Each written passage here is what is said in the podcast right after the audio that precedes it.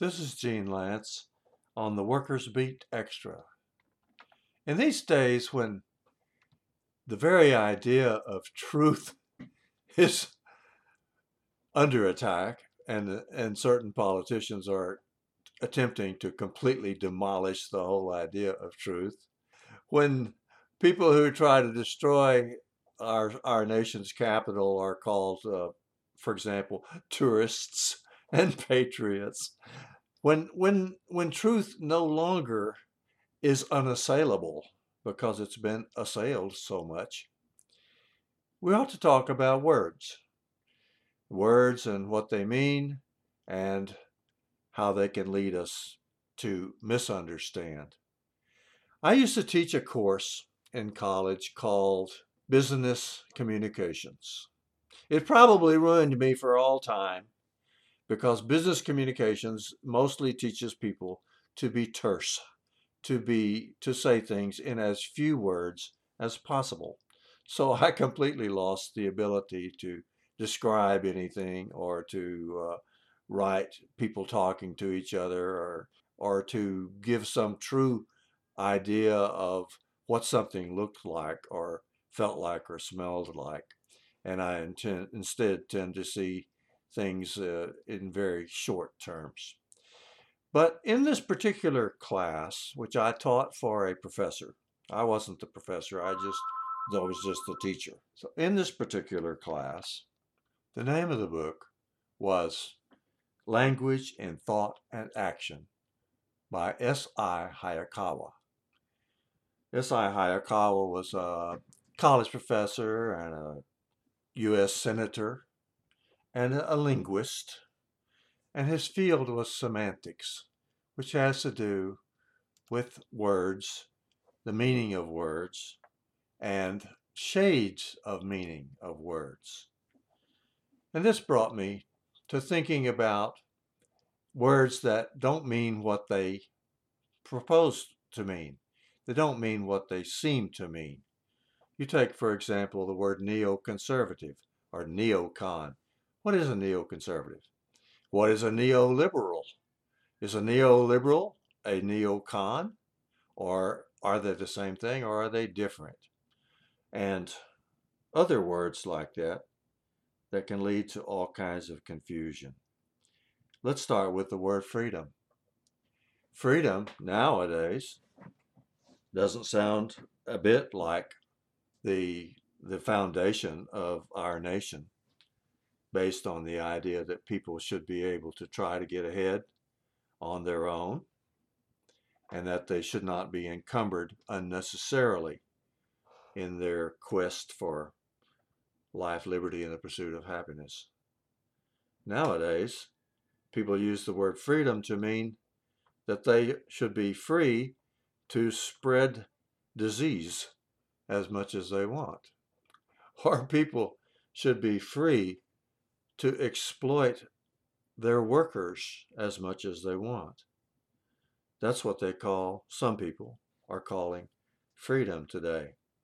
Another word that seems to generate a lot of confusion is the word democracy, which in general should mean people getting along together with each other and being ruled by the will of the people but instead it's being used today to mean things like being able to uh, attack other people, being able to uh, uh, overthrow the capital of the United States. Democracy, in my opinion, should mean government by the will of the people. And I think it should be obvious to everyone who lives in America that we have extended our partial democracy quite a bit since we came, uh, since the nation was first begun. So democracy is one of the words that gets confusing. I mentioned neoliberal and neoconservative a while ago. What they actually are, the neoconservative is someone who used to be considered a liberal, but who supports imperialism in foreign affairs that would be a neo, neo conservative. a neoliberal is practically the same thing. It's someone who is in favor of imperialism in international trade deals. They want liberalism not for working people, but for big corporations. They want the big corporations to have what they call freedom to exploit people on both sides of the border. So the neoconservative and the neoliberal are probably the same guy. And part of the confusion comes from just what the word conservative and liberal mean. But let's go back a little further and just look at Democrat and Republican. Because today I think we're being urged to quarrel with each other all the time and to call each other names and to cut off reasonable discussion on the basis that we are either, quote, a Democrat or, quote, a Republican. The truth is, most people are neither. They might vote Democrat sometime, they might vote Republican sometime, they might vote independent sometime, they might write in a candidate sometime, and to a large extent, many, many, many of them don't vote at all. So why pigeonhole them? We're being put into a position of arguing with each other, not because we have that many differences among ourselves, but because certain politicians tend to benefit from it. If you happen to be, for example, a politician who has chosen the Democratic Party, you might want the Democrats to argue severely with anyone that they perceive to be a Republican. That way, they'll be sure to get you to vote Democrat, whether you are thinking it through or not, and you'll be uh, demonizing the people on the other side. And the people on the other side want want you to fight for the same reason. It's a, an example of let's you and him fight. I had a friend that got me into a fist fight like that one time. He just wanted to see a fight, I think, and he got me into it. I, I was lucky to escape with just a bloody nose. There are people like that. Let's you and him fight. And that's what's going on today between Democrats and Republicans. Now, as for conservative and liberal, these these terms come originally, I think, from economics. A conservative would be someone who did not want to spend much money, and a liberal would be someone who preferred to spend more money. But nowadays, you find a conservative, an arch conservative, driving up the national debt way, beyond anything that the so called liberals might have done. Ronald Reagan was like that, and so was Donald Trump. They drove up the national debt tremendously, and they did it largely by giving away money to the very, very wealthy. And the liberals, supposedly, are the ones who are, want to spend more, but they may not want to. So liberal and conservative are words that don't mean very much because the people who use those labels don't actually practice liberal or conservative. And I don't think that those are very accurate labels for those of us out in the working world who just uh, want to figure out how to get by we if we have a lot of money, we're probably going to spend it. If we don't have very much money, we're probably not. That doesn't make us conservatives and it doesn't make us liberals. So these words don't mean what they set out to mean. They mean what we are kind of channeled to mean because the bosses, the unscrupulous politicians, they are the people who control our language.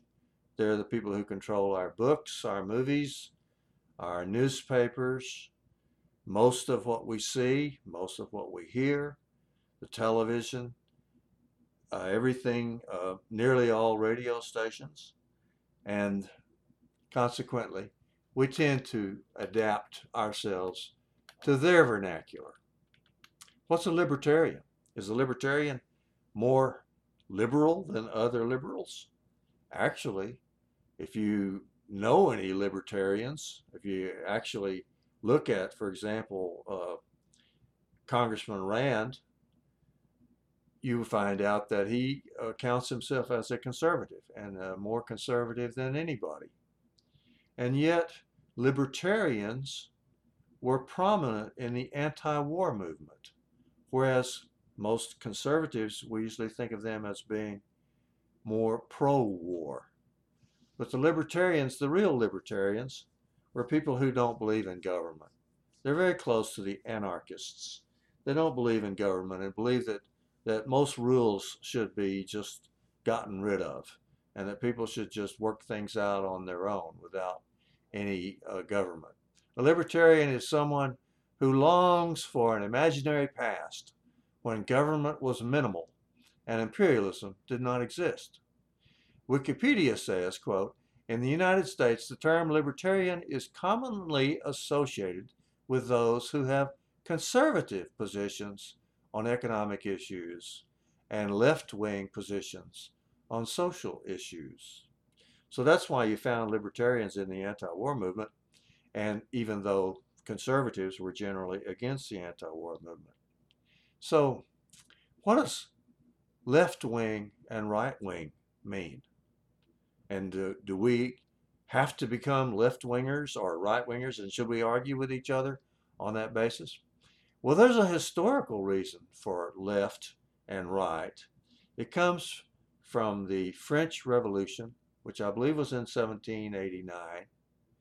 They had a parliament, and on the left sat the more progressive people, and on the right sat the more reactionary people. So they developed the idea that the left wing people were the more progressives and that the right wing people were the less progressive or the more reactionary.